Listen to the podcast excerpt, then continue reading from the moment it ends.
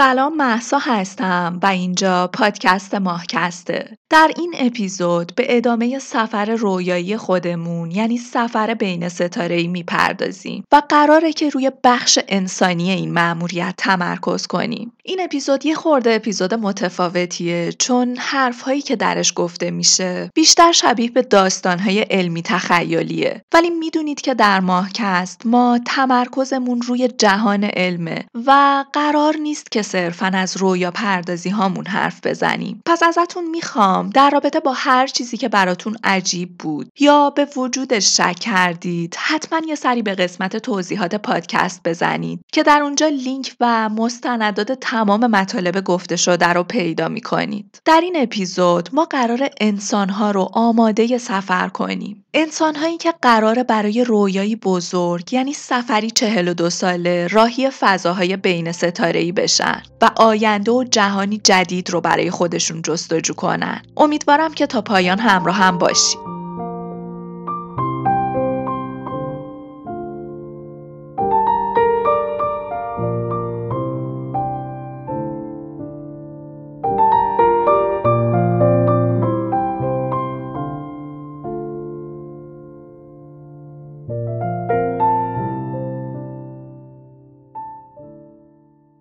یکی از بزرگترین مشکلات برای آدمهای داخل فضاپیما انسانهای دیگه هستن. سناریوی بسیار ساده ایه. یه سری آدم رو بردارید. اونها رو در یک قوطی حلبی در یک محیط زیست بسیار خطرناک و ایزوله قرار بدید. کنار اومدن اونها با هم برای ماها یا سالها و زنده موندنشون در طول این سفر یک مشکل بسیار بزرگه. انسانها به دور از زمین به محض جدایی از آدمها و خونواده و عزیزان و روزمرگی هاشون و هر آنچه که به عنوان یک انسان روی زمین تجربه کردن دچار ترس و وحشت و استراب میشن. ما داریم از یک سفر 42 ساله حرف می‌زنیم. تصور کنید یه سری آدم افسرده که هر لحظه هم ممکنه با خطرات عجیب و غریب فضا روبرو بشن کنار هم قرار گرفتن. اگه مشکلی پیش بیاد اگه دعوایی بشه اگه یکی با یکی دشمن بشه اگه قتلی اتفاق بیفته چی کار باید کرد؟ انسان ها در شرایط عادی وقتی کنار همن هزار تا گرفتاری و مشکل این مدلی دارن. دیگه چه برسه تو اون شرایط خاص و عجیب قرار باشه زمانی طولانی رو کنار هم زندگی کنن. ما قبلا این تجربه رو داشتیم. ما می‌دونیم افرادی که توسط زیردریایی ها به زیر آب میرن و مجبور میشن روزهای زیادی رو اون پایین کنار هم بگذرونن. به مشکلات رفتاری و روانی عجیبی برمیخورن. و این در حالیه که این مأموریت ها چند سال طول نمی‌کشن. مدت زمان این مأموریت ها نسبت به سفر فضایی ما بسیار کوتاهه و نتایجی که بهمون داده به شدت نگران کننده. ما نمی‌تونیم یک تمدن جدید رو با مردمی که از خستگی های کیهانی و حوصله سر رفتن ها و دست به یقه شدن ها و روان های آسیب دیده شروع کنیم. روزی می‌رسه که فضانوردان ما در کشتی فضایی مستقر میشن. ما به دنبال راهی هستیم که از طریق ایمنترین روش اونها رو به مقصد برسونیم. ممکنه ما بتونیم با کاهش متابولیسم مسافران خودمون آسیب ناشی از تشعشعات و بیماری های جسمی و روانیشون رو کاهش بدیم. اما برای این کار نیاز داریم ترفندهای زیادی رو از طبیعت یاد بگیریم. نیاز داریم روشهایی رو از حلزون آبی یاد بگیریم. حلزونهایی که توانایی این رو دارن که یک سال رو بدون غذا دووم بیارن. ما نیاز داریم از پانده های قول پیکری بیاموزیم که جوری تکامل پیدا کردن که با بامبوهای کم کالری زنده بمونن. یا زالوهایی که مدتهای طولانی در حمامهای نیتروژنی خودشون دووم میارن. یا حتی نمونه های انسانی این موضوع کودکانی که بدون ضربان قلب در حسچه های یخی قوته ورن و می‌تونن که احیا بشن. ما تجربهش کردیم. ما مواردی رو داشتیم که در اون اسکیبازان مدتی طولانی رو در یخ و بهمن مدفون شدن و بعد از پیدا شدن به آرومی به زندگی برگشتن. پدیده ای که می‌تونه کمکی برای رویا پردازی های بزرگمون باشه. رویایی به بزرگی یک سفر بین ستاره ای در سال 1995 در هانوفر آلمان پسر بچه چهار ساله در یک دریاچه یخزده سقوط می‌کنه. یک تیم نجات اون رو بیرون می‌کشن اما به نظر پسر مرده بود. مردمک اون ثابت و بی حرکت بود و 88 دقیقه کامل در ایست قلبی باقی موند. بعد از بستری شدن در بیمارستان دمای مرکزی بدنش 19 و 7 درجه سانتیگراد بود که نشونی از هایپوترمی شدید بود. هایپوترمی به حالتی گفته میشه که در اون دمای مرکزی بدن به زیر 35 درجه سانتیگراد رسیده باشه. 20 دقیقه بعد از تمام این اتفاقات در حالی که پزشکان برای گرم کردن حفره قفسه سینه پسر تلاش می‌کردن بطنهای قلب اون شروع به انقباز کردن. ده دقیقه بعد قلب به طور طبیعی در حال تپیدن بود و این پسر دو هفته بعد با بهبودی کامل از بیمارستان مرخص شد. پزشکان این پسر باور داشتند که دریاچه یخی بدن اون رو به سرعت سرد کرده و بدنش به نوعی به حالت خفتگی متابولیک فرو رفته. یعنی حالتی که تمام اندامها و بافتهای حیاتی بدن حفظ میشن و اکسیژن خون رو کاهش میدن و همین اتفاقات بود که جون اون پسر رو نجات داد. ساموئل تیشرمن پروفسور جراحی در دانشکده مریلند اعلام کرده چنین مواردیه که باعث میشه ما فکر کنیم که هایپوترمی بسیار سریع می‌تونه به بیماران ما امکان زنده موندن بده. راز این ماجرا هم اینه که مغز رو قبل از توقف جریان خون به سرعت سرد کنید. هایپوترمی امروز به بخشی از فرایند درمان تبدیل شده. از اوایل دهه 1960 بود که روش های مختلف خنکسازی و سرد کردن در موارد مشکلات قلبی نوزادان شروع شد. روش کار هم این بود که قبل از جراحی قلب نوزادان رو در پتوهای خنک کننده یا در بانک های یخ و حتی برف قرار می‌دادن. تا گردش خون و نیاز به اکسیژن رو در اونها کاهش بدن. حتی پزشکان خنک کننده و سرکوب متابولیک رو روی بیمارانی که آسیب های فیزیکی مختلف مثل حمله قلبی، سکته، زخم های گلوله، خونریزی شدید یا آسیب های سر که منجر به تورم مغز میشه اعمال می‌کنن.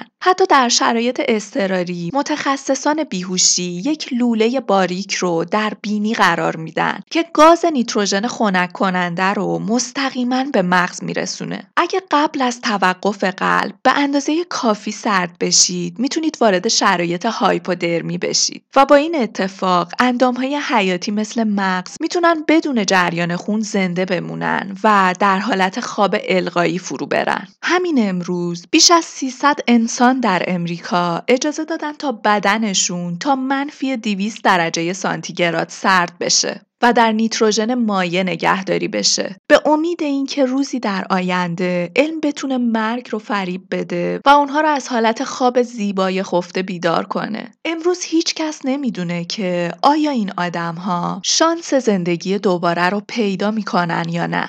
پروفسور رابرت اتینگر در سال 1964 در کتابی به نام چشمانداز جاودانگی استدلال می کرد که مرگ در واقع می‌تونه یک فرایند برگشت پذیر باشه. اولین کسی که تن به این کار داد و شروع کننده این مسیر بود دکتر جیمز بدفورد بود. اون در سال 1967 بر اثر سرطان کلیه جون خودش رو از دست میده. اما وصیتش این بود که جسدش در اتاقک سرمایی قرار داده بشه. به امید اینکه روزی در آینده پزشکان بتونن اونو به زندگی برگردونن. خود اتینگر در سال 2011 درگذشت. اما اون خالق مؤسسه‌ای به نام کرایونیکسه جایی که در اون انسانها در فلاسکای فلزی در دمایی حدود منفی 196 درجه سانتیگراد منجمد میشن. اتینگر مادر و همسر اول و دومش الان در این اتاقک ها منجمد هستن به امید اینکه روزی علم بتونه معمای مرگ رو حل کنه و اونها رو به زندگی برگردونه می‌خوام شعار این مؤسسه رو براتون بخونم.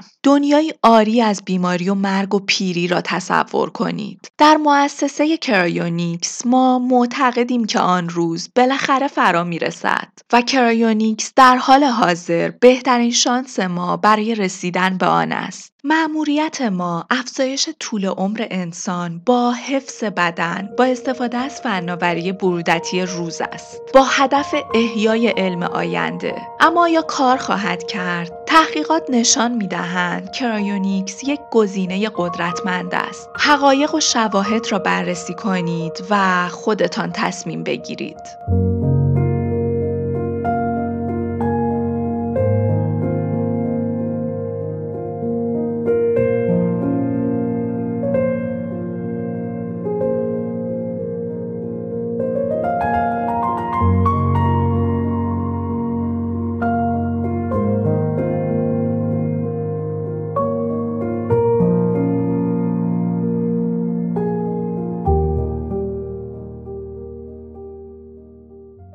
برای سفرهای فضایی خودمون با مشکلات زیادی مواجهیم. سفرهای بین ستاره‌ای رویای بزرگیه. این در حالیه که ما حتی برای رفتن و رسیدن به مریخ هم با چالش های زیادی مواجه هستیم. اگرچه که هایپودرمی امروز در روند درمان و دنیای پزشکی بسیار رایجه و اتفاقا هم که خوب جواب میده. اما ما هیچ ایده ای نداریم در رابطه با اینکه قرار دادن فضانوردانمون در حالت بیحالی برای هفته ها، ماه ها یا سال های متوالی می‌تونه چه عواقبی داشته باشه. بعضی از دانشمندان که خواب زمستان رو در حیوانات مطالعه می‌کنن. پیشنهاد میدن که ما می‌تونیم از روش های دیگه ای برای سرکوب متابولیسم بدن استفاده کنیم. روش هایی مثل رژیم غذایی تشعشعات با فرکانس های پایین و حتی استفاده از پروتئین هایی که باعث خواب زمستانی در حیواناتی مثل خرس ها و سنجاب های قطبی میشه. با توجه به های فعلی در دنیای بیوتکنولوژی و پزشکی احتمالا معقوله که بخوایم از خواب زمستانی انسانی برای فرستادن انسانها به نقاط دوردست کیهان استفاده کنیم. اما برای یک سیاره دور با محیطی شبیه به زمین احتمالا هدف ما چیزی فراتر از صرفا کاوش کردنه. برای ما شاید این سفر یه جور بازی مرگ و زندگی باشه. شاید ما روزی بتونیم این سفر رو انجام بدیم که در واقع در حال پناه بردن به سیاره دیگه ای هستیم. در واقع در حال نجات گونه انسان هستیم. به دلیل شرایط عجیب و غریب و مدت زمان طولانی این سفر ما این امکان را نداریم که مثلا با فرستادن 100 تا انسان که نمی‌دونیم چند تاشون زنده میمونن و بدون هیچ مشکلی به مقصد می‌رسن خودمون رو محدود کنیم. و در عین حال ما برای این بذرپاشی انسانی نیاز به یک تنوع جدی و گوناگون داریم. برآورد دانشمندان اینه که یک ایدئال معقول برای این سفر از نظر تعداد انسانها اینه که ما بتونیم ده تا چهل هزار انسان رو آزم این سفر فضایی کنیم. این بر اساس محاسبات کامرون اسمیت انسانشناس دانشگاه ایالتی پورتلنده و اگه ما واقعا قراره با همچین عدد و رقمی سر و کار داشته باشیم احتمالا داریم از یک کشتی فضایی به اندازه یک شهر صحبت می‌کنیم که قطعا چالش های بسیار بزرگی رو پیش رومون می‌ذاره. واسه همین روی روش های دیگه ای هم فکر شده که یکی از روش ها اینه که ما به جای اینکه بیایم این همه آدم رو با این همه مشکلات جسمی و روانی احتمالی کنار همدیگه قرار بدیم و با هزار تا اما اگر به خواب تعلیقی فرو ببریم بیایم به جاش رویانها و جنین های انسانی منجمد شده رو آزم این سفر کنیم یا حتی از این هم عقبتر بریم. می‌تونیم فقط اسپرم ها و تخمک ها رو راهی این سفر کنیم. با این کار می‌تونیم یک تنوع عجیب و غریب و تعداد بسیار بیشتری از انسانها رو راهی این سفر کنیم و شانس خودمون رو بسیار بالاتر ببریم. تازه با همون تکنیک IVF و PGD که در اپیزود قبل براتون توضیح دادم می‌تونیم بهترین ژنهای خودمون رو دستچین شده های خودمون رو آزم این سفر کنیم. ما در حال حاضر این فناوری رو داریم که جنین ها و گامت ها رو تا هر زمانی که بخوایم منجمد و سالم نگه داریم. ما همین امروز هم به طور مرتب در حال انجام این کار هستیم و این یک روش کار بسیار ساده است. دسته ای از جنین ها یا اسپرم و تخمک های یخزده رو بسته بندی کنید. اونها رو در محفظه ای با دمای منفی 200 درجه سانتیگراد قرار بدید و این فریزر رو برای سفر در فضا پرتاب کنید. این کشتی یک تخم مرغ، یک بذر پاشه یا با اصطلاح رایج در این حوزه یک کشتی دانه است که قرار بذرپاشی انسانی رو در سیاره دیگه ای برامون انجام بده. اما یه نکته مهم وجود داره و اون اینه که ما باید چه کسی یا چه چیزی رو همراه این کشتی بعض راهی این سفر کنیم. بالاخره کسی یا چیزی باید حضور داشته باشه تا بتونه از این بذرها حفاظت کنه. اونها رو به مقصد برسونه، زنده نگهشون داره و ازشون نگهداری کنه. اولین سناریو و اولین استراتژی ما اینه که حالا که ما همه چیز رو محدود و جمع جور کردیم و جنین های خودمون رو جایگزین انسان های بالغ کردیم حالا فضا و منابع خوبی در اختیار داریم که بتونیم یه تعداد انسان محدود رو همراه کنیم با این جنین ها و گامت ها و به عنوان مراقب و به سرانجام رساننده بذرهامون راهی این سفر کنیم. نکته اینجاست که ما یک پکیج تقریبا آماده داریم. تنها چیزی که از مردها نیاز داریم اسپرمشونه. این در حالیه که زنان علاوه بر تخمک فرایند بارداری رو هم برامون به سرانجام میرسونن. ما نیاز به خانوم هایی داریم که برن در سیاره دیگه ای و با استفاده از این جنین ها و گامت ها باردار بشن و با این شرایط به نظر می‌رسه فرستادن مردها به این سفر چیزی جز اطلاف انرژی و منابع نباشه. گویا حتی زمزمه هایی در رابطه با این ایده مطرح شده که این خدمه می‌تونن از بین زنان همجنسگرا انتخاب بشن. که خب ممکنه برای محافظه کاران اجتماعی خیلی اتفاق جذابی نباشه. به هر حال بعد از رسیدن به جهان جدید و مقصد نهایی با فرض خوب پیش رفتن همه چیزو به سلامت رسیدن اولین پایگاه امن انسانی رو در اون مکان جدید می‌سازیم. بعد از اون بعضی از این جنین ها زوب میشن. یا حالا اگه اسپرم ها و تخمک ها رو منتقل کرده باشیم در آزمایشگاه فرایند زوب شدن و لقاه روشون اتفاق میافته. بیشتر زنان خدمه کشتی ما در چند سال پیش رو چندین بار با استفاده از این جنین ها یا گامت های منتقل شده باردار میشن. بچه ها شروع به رشد و آموزش می‌کنن و برای متنوع نگه داشتن مخزن ژنتیکی اولین نسل از زنان متولد شده در جهان مستعمره نه با برادران و پسر اموهای خودشون بلکه از جنین ها و گامت های تازه زوب شده و حفظ شده باردار میشن و این فرایند تا چندین نسل ادامه پیدا می‌کنه. حالا بریم سراغ استراتژی و سناریوی بعدیمون. سناریوی بعدی ما اینه که فرستادن بزرگسالان رو به همراه این نیروهای انسانی فراموش کنید و به جای اونها ربات ها و رایانه ها رو جایگزین کنید تا اونها نقش دایه این جنین ها رو بازی کنن. این کار نیاز ما رو به خواب تعلیقی طولانی انسانی و حجم زیادی از محموله ها و مواد مورد نیاز انسان ها رو از بین می‌بره. اما اونقدرها هم برامون کم هزینه نیست چون جایگزین کردن ربات ها به جای انسان نیاز به پیشرفت تکنولوژی مهمی داره که در واقع اون تکنولوژی ساخت یک رحم مصنوعیه که اتفاقا تا همین امروز دستاوردهای عجیب و فوق‌العاده‌ای در این زمینه داشتیم. با این تکنیک جنین از لقاح تا تولد به طور کامل در یک دستگاه به جای بدن زن شروع به رشد می‌کنه. خیلی به این هدف نزدیکیم و خیلی زود شاید قبل از رسیدن به عواست قرن حتی قبل از توانایی ساخت کشتی فضایی بهش دست پیدا کنیم. شاید حتی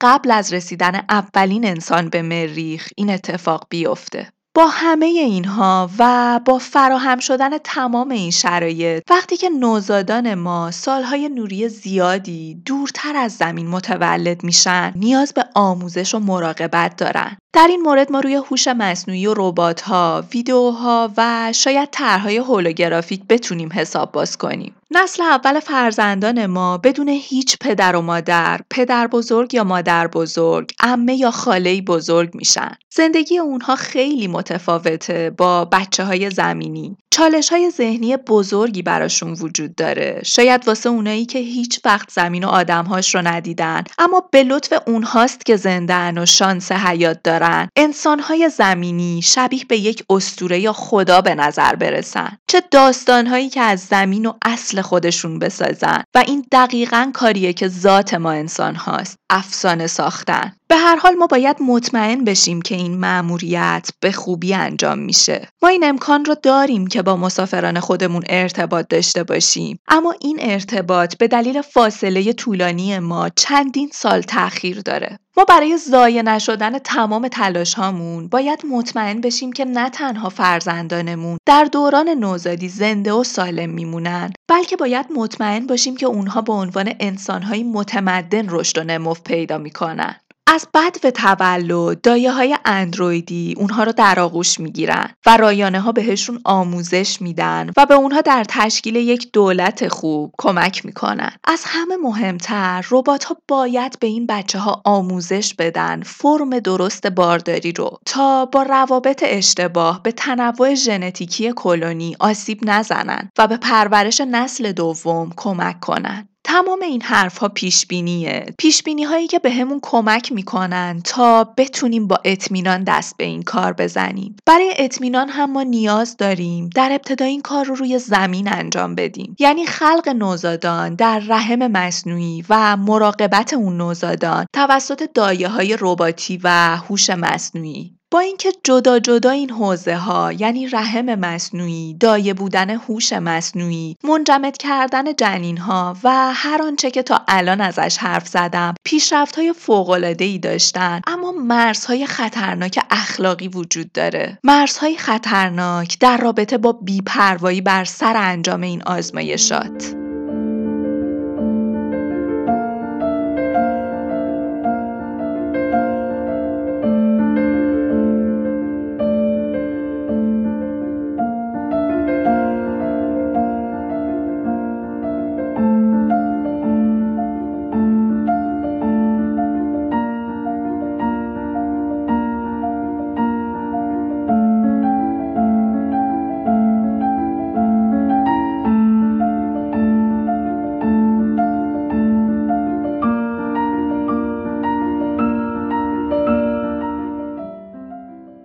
قطعا ربات هایی که قرار در این مأموریت نقش رهبر و مدیر و کنترل کننده و پرورش دهنده رو ایفا کنند. به هوش و انعطاف پذیری زیادی نیاز دارن. ما باید بهترین های هوش مصنوعی رو راهی این سفر کنیم. من قبل از اینکه راجع به چالش های این موضوع حرف بزنم چالش هایی که به شدت دانشمندان و نظریه پردازان رو درگیر خودشون کردن می‌خوام از مثال ایلان ماسک استفاده کنم. در رابطه با زمانی که هوش مصنوعی از هوش انسان پیشی می‌گیره. این یک آینده از پیش تعیین شده است. آینده ای که در اون هوش مصنوعی از هوش انسان فراتر میره که ما به اون نقطه نقطه تکینگی میگیم. که بعد از اون واقعا نمی‌دونیم قراره چه اتفاقاتی بیفته. مثال ایلان ماسک این بود که فرض کنید که شما می‌خواید یک جاده ای رو مثلا در یک منطقه کوهستانی بسازید. میرید اونجا و شروع می‌کنید به صاف کردن سطح زمین و ایجاد بستر مناسب برای ساخت اون جاده. حالا ممکنه توی این مسیر مورچه هایی وجود داشته باشن که کلونی خودشون رو ساختن و اونجا زندگی می‌کنن. شما در طول ساخت این جاده. اهمیتی نمی‌دید به این که نکنه یه وقتی بزنم خونه یه مورچه ای رو خراب کنم. یا مورچه ای رو زیر ماشینم یا پام له کنم. شما به هدف خودت که ساخت جاده است فکر می‌کنی. به مورچه ها یا موجودات احتمالی که در این مسیر ممکنه از بین برن فکر نمی کنی. وقتی میگیم هوش ربات ها از هوش انسان ها پیشی می‌گیره و ممکنه که انسان ها رو به گونه مغلوب تبدیل کنه در واقع روایت همین داستانه. هوش مصنوعی با فراتر رفتن از هوش انسان می‌خواد از جهانی که درش وجود داره سر در بیاره. می‌خواد ازش استفاده کنه و می‌خواد اونو به مستعمره خودش تبدیل کنه. می‌خواد درش حکومت کنه. دقیقا کاری که ما انسانها در حال انجامشیم. ما اجازه نمیدیم هوشی پایین تر از خودمون بخواد رو دستمون بیاد. بخواد کنترلمون کنه یا واسمون شاخشونه بکشه. زمانی که ما از نقطه تکینگی عبور کنیم دیگه تبدیل به گونه مغلوب میشیم. اون ربات ها ممکنه تبدیل به دشمن قسم خورده ما نشن. اما این ممکنه که ما در مسیر جستجوگری ها و اهداف اونها شبیه به اون مورچه ای بشیم که از بین رفتن خودش و خونش اهمیت خاصی نداره. خیلی ها به این اعتقاد دارن که آقا چرا انقدر شلوغش می‌کنید؟ هیچ وقت هوش مصنوعی نمی‌تونه از هوش انسان سبقت بگیره. اینا همون تافته های جدا بافته خلقتن. اونایی که گل سرسبد آفرینشن و از آسمون واسه زمین هدیه فرستاده شدن و هیچ چیزی در جهان رو دستشون نمیاد. خیلی هم بیراه نمیگن. بالاخره هوش ما هوش برتره. حد و مرزش رو نمی‌شناسیم. اینا کاملا قابل قبولن. ولی باید اینو بپذیریم که هوش ما با همه گستردگیش محدودیت هایی هم داره. امروز کامپیوترها تونستن عدد پی رو تا 62 ممیز 8 تریلیون رقم محاسبه کنن. کاری که هیچ انسانی نتونسته انجامش بده. این یعنی برتری و ما باید که قبولش کنیم. یکی از پیشرفت های خیلی مهم در این زمینه یادگیری ماشین ها با کلان داده است. مثلا مثالش این میشه که میان داده های رفتاری آدم ها رو در اپلیکیشنی مثل اینستاگرام جمع آوری می‌کنن. مثلا داده های رفتاری مردم ایران رو در اینستاگرام وارد یک هوش مصنوعی می‌کنن. این هوش میاد بررسی می‌کنه و الگوریتم های رفتاری می‌سازه. مثلا میگه گرایش مردم ایران به کلیپ های تنز و روانشناسی زرد خیلی بیشتر از محتواهای علمیه. یا مثلا انتخاب یک محصول خاص گرایش سیاسی مردم یا جهتدهی اجتماعی اونها. کلان داده می‌دونه که ما چه غذاهایی کتابهایی یا فیلمهایی رو دوست داریم. از وضعیت قند خونمون ضربان قلبمون یا نفس تنگی هفته پیشمون باخبره می‌دونه از کدوم مسیرها بیشتر تردد می‌کنیم. می‌دونه که ممکنه چقدر پول تو حسابمون باشه. حتی تاریخ تولد ما و دوستانمون رو می‌دونه. اینا اطلاعات دم دستی هستند که توی گوشی ها و ساعت های هوشمندمون به سادگی قابل دسترسن. به سادگی واردشون می‌کنیم و با اتصال به اینترنت و استفاده از نرم افزارهای مختلف اونها رو در اختیار شرکت ها و البته قدرت ها قرار میدیم. دقت کنید این اطلاعات به درد کیا می‌خوره؟ شرکتی مثل نتفلیکس از کجا می‌دونه که چه فیلمی حتما فروش میره؟ جواب مشخصه کلان داده ها دیگه مردم تبدیل شدن به یه سری الگوی از پیش تعریف شده. این الگوریتم ها ابزارن در دست قدرت ها فعلا ابزارن اما نکتهش اینجاست که ما برای دریافت این الگوریتم ها به هوش مصنوعی و ابر کامپیوترها وابسته ایم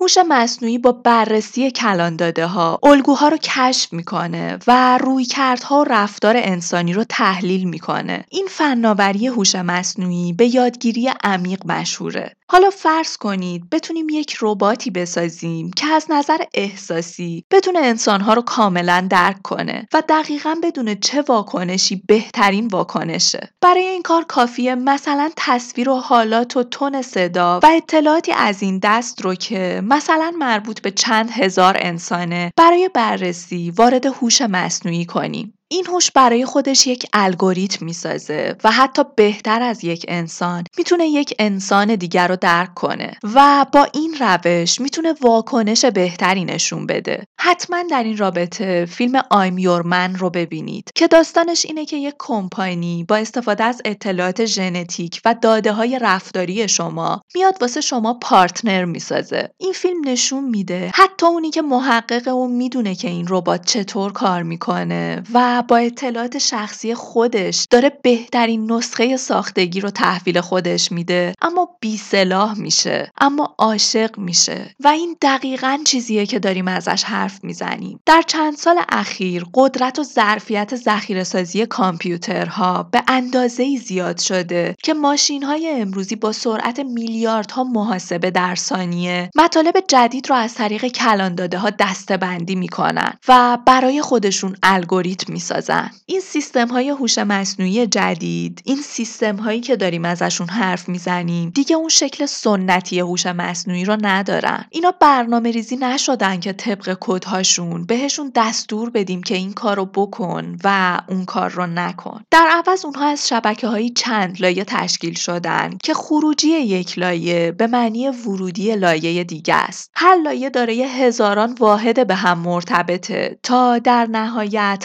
الگوهایی رو ایجاد کنن که حتی افرادی که سیستم ها رو اجرا می‌کنن ازش بیخبرن. یه مثال جذاب در این رابطه هم براتون دارم. از سال 2016 که یک سیستم هوش مصنوعی که با فناوری دیپ مایند یا در واقع ذهن عمیق گوگل توسعه پیدا کرده بود در بازی گو یا وی‌چی که از قدیمی ترین بازی های فکری دو نفر است این بازی رو یاد می‌گیره و قهرمان جهان رو شکست میده. امروز دیگه نفر اول شطرنج جهان یک انسان نیست بلکه هوش مصنوعیه که به راحتی انسانها رو مغلوب می‌کنه و قهرمانان جهان رو شکست میده. دوباره تاکید می‌کنم این داستان فرق داره با شکل سنتی هوش مصنوعی. هوش مصنوعی امروز قدرت تحلیل داره خودش کشف می‌کنه. مثلا در بازی شطرنج دیگه سازنده اون هوش نمیاد به صورت دستی قوانین شطرنج رو به مخلوق خودش بده. همین آزمایشگاه دیپ مایند گوگل هوش مصنوعی خودش به نام آلفا زیرو رو ساخته که این هوش یک توانایی ابرانسانی در شطرنج داره. اون از صفر مطلق بدون هیچ آموزشی در بازی شطرنج. بعد از چهار ساعت بازی و تحلیل به استاد شطرنج تبدیل میشه. دقت کنید اون با بازی با طرف مقابل خودش کم کم قوانین بازی رو یاد می‌گیره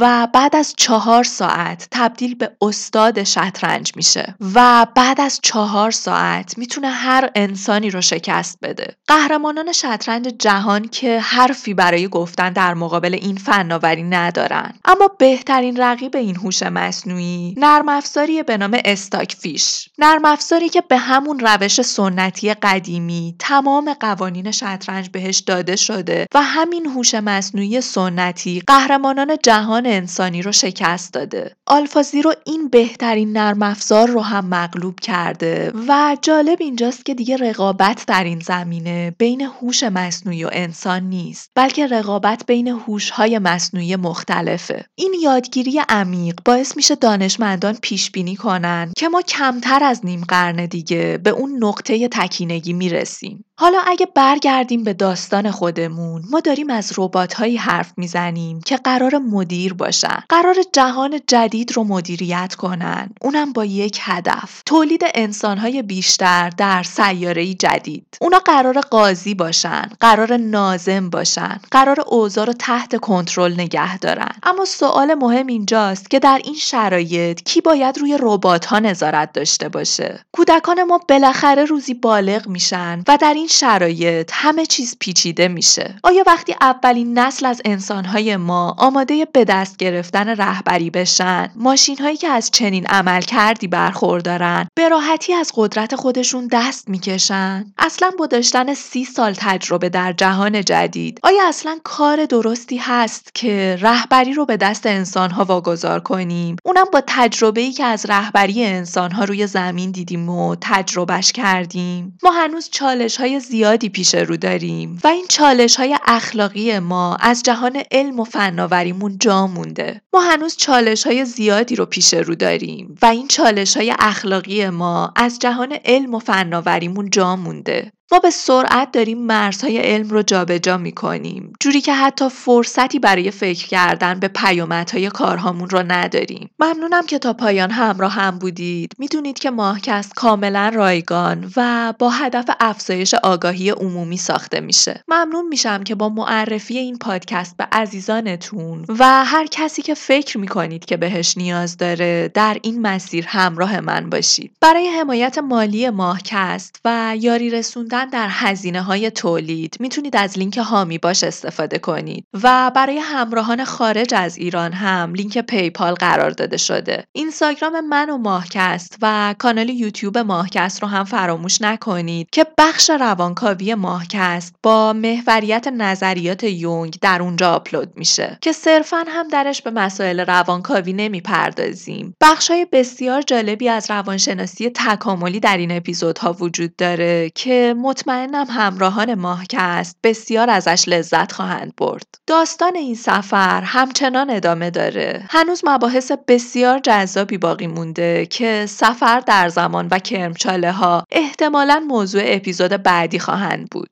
نظرات خودتون رو حتما برام بنویسید که با اشتیاق میخونمشون و کیف می‌کنم از همراهیتون. خوب باشید و تا به زودی بدرود.